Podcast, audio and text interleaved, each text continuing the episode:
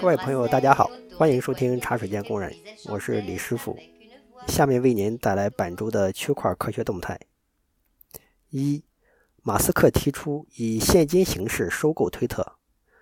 伊隆·马斯克提出以五十四点二美元每股现金价格收购推特，其已聘请摩根士丹利为其财务顾问。马斯克表示，推特需要转型为一家私营公司，这是他最终的报价。如果报价不被接受，他需要重新考虑作为股东的立场。根据美国证券交易所文件，截止二二年四月十三日，马斯克。持有七百三十一余万股推特股票，占比百分之九点一。以太坊联合创始人维塔利克·布特林发推表示，自己不反对马斯克收购推特，但反对富人或是有钱的组织恶意收购社交媒体公司。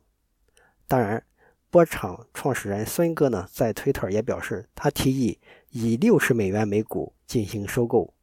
孙哥可以说是所有热点虽迟但到，有点必蹭。二，以太坊合并可能不会在六月完成。以太坊核心开发者蒂姆·贝克发推表示，强烈建议此时不要对挖矿设备进行更多投资。以太坊合并不会在今年六月完成，但可能是之后的几个月，目前没有确定的日期。但肯定肯可以肯定的是，当前处于以太坊 POW 最后阶段，且会在2022年内完成以太坊合并。以太坊合并后，将从当前的 POW 模型转变为 POS 模型，那么以太坊挖矿产业将成为过去式。美国财政部称，攻击 Run Network 的黑客与朝鲜犯罪集团 Lazarus Group 有关。据《华尔街日报》报道，美国财政部称，与朝鲜政府有关的犯罪集团 Lazarus Group 是此次 Run Network 被攻击中加密货币地址的所有者。财政部发言人表示，任何与受制裁钱包进行交易的人都将面临被美国制裁的风险。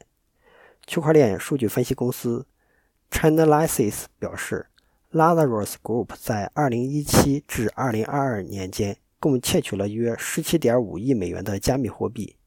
同为数据分析公司的 Elliptic 表示，本次被盗基金中约有百分之十八，也就是约九千七百万美元，已通过各种渠道完成洗钱，并称此次攻击的许多特征都符合 Lazarus Group 在之前的高调攻击中使用的方法。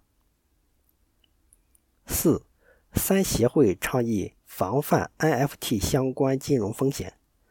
中国互联网金融协会、中国银行业协会、中国证券业协会发布关于防范 NFT 相关金融风险的倡议，其中提到要践行科技向善理念，合理选择应用场景，规范应用区块链技术，发挥 NFT 在推动产业数字化、数字产业化方面的正面作用。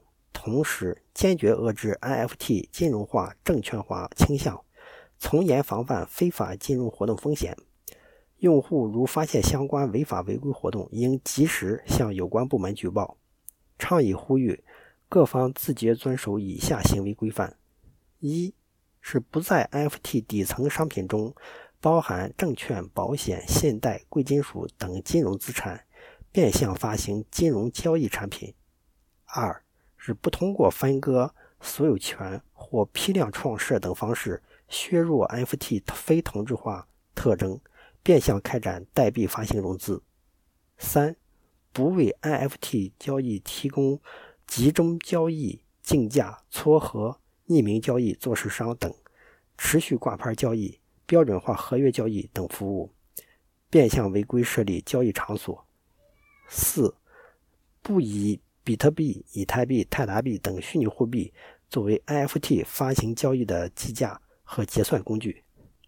五是对发行、售卖、购买主体进行实名认证，妥善保存客户身份资料和发行交易记录，积极配合反洗钱工作。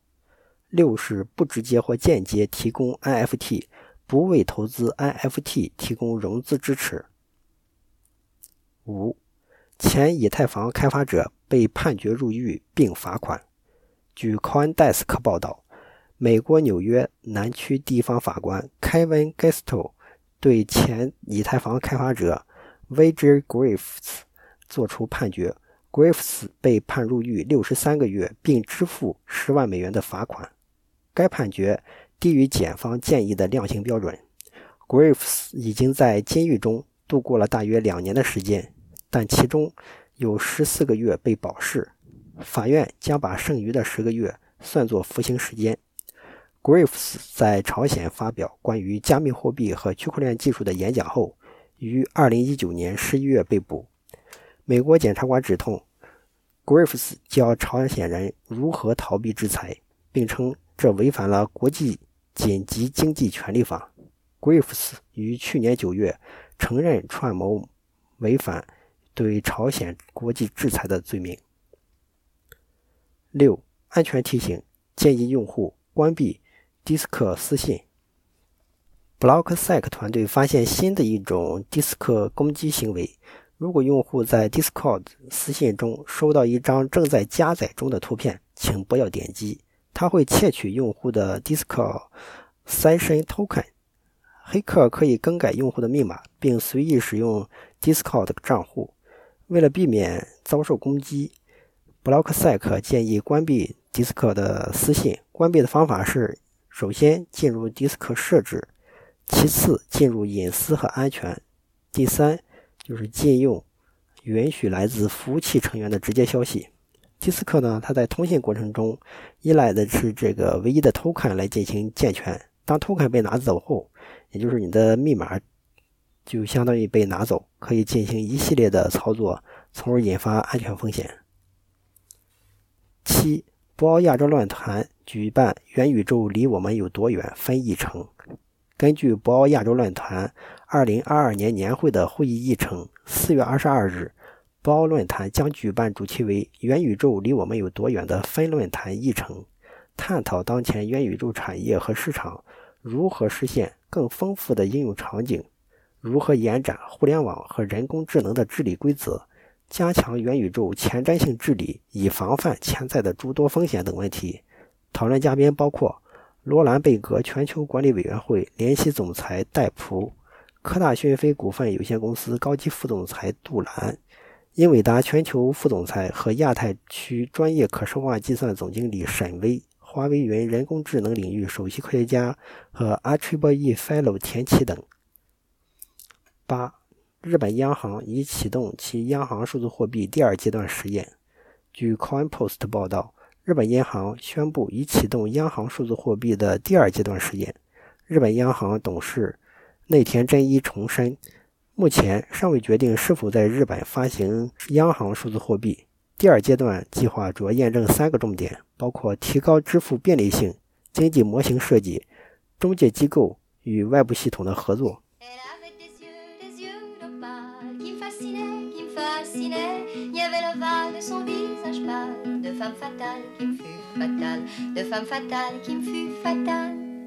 好，今天呢就为大家来解读一下啊，如何为 NFT 提供无理由退款的功能。这个呢提案是 ERC 七二幺 R 这个标准。我们知道啊，就 ERP，它就是以太坊的这个提案。那么 ERP 呢，经过草稿、接受、定稿，就形成 ERC 的这种协议标准。今天咱们讨论的呢是 721R 的这个标准。简单来讲，就使用 ERC 721这个标准呢，使 NFT 项目可以为用户提供哎多少多少天无理由无理由退款的功能。这将有效的降低这个项目方跑路造成用户损失的风险。那么推出这一新标准的原因是是是什么样的呢？就当前 FT 世界啊需要有更有效的问责机制，目前市场中存在大量的规则漏洞。为了使这个整个 FT 生态系统的健康发展，我们需要有更好的这种机制，防止这样的事系事情发生。提供退款机制呢，可以为买家提供有效的保护。也能促进整个市场的合规和流动。具体它的实现方式是如何呢？是当你铸造啊使用 ERC 七二幺标准系列的 NFT 时呢，铸造的资金会转由智能合约托管，啊，发行者无法在第一时间提取资金，直到预设的等待期结束。在这个等待期内，买方可以将他们的 IFT 返还给智能合约，并收回他们铸造时支付的以太坊。如果因为发行方的原因项目出现问题，那么买家可以在等待期结束前收回资金。虽然整个过程啊支付的 gas 啊邮费无法被退回，但是呢，这会让买家的损失降到最低。与此同时，发行方也无法从中进行牟利，也就是它就相当于有一个中间的合约托管的过程。如果在托管期间没有异议，当它达到期限之后，就会将资金支付给发行方。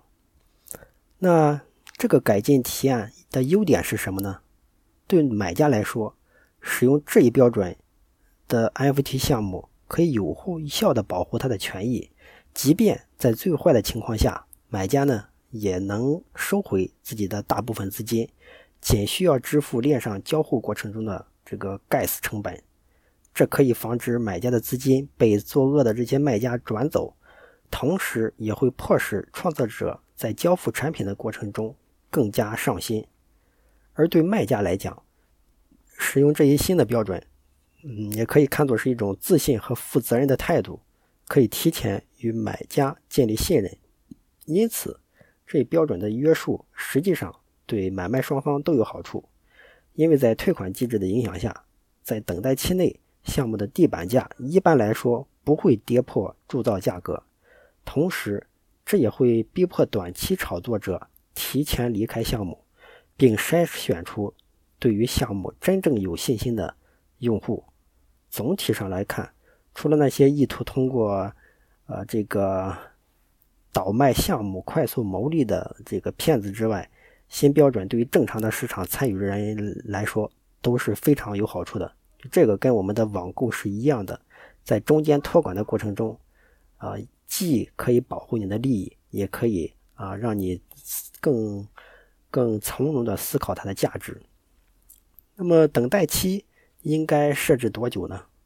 就这个问题，目前没有标准答案，但目前有一个考虑，就是一个较长的等待期意味着，在等待期结束前，团队有更多的时间来交付，也意味着团队在能够获得资金之前，需要等待更长的一个时间。目前啊，已经使用这一消新标准的项目，在设置等待期长的时候，也存在着。比较大的差异，就有的项目呢设置十四天，有的四十五天，有的一百天。那么未来呢，ERC 七二幺标准还会支持更多更复杂的功能，比如想预设一个时间周期，并向卖家线性释放 NFT 销售所获得的资金，或者说设定一个特定比例，这部分资金可以立即释放，其余部分则在未来的一段时间里分批释放。当然，这种设计意味着买家支付金额的退款比例会随着预设比例而变化，但创作团队可以更早地收回一部分资金，这或许可以为项目本身的发展提供一定的帮助。以上就是本周的区块科学动态。当前比特币币价四万零三百美元。本播客仅用于提供信息，不作为投资参考。感谢收听茶水间工人播客，下次再见。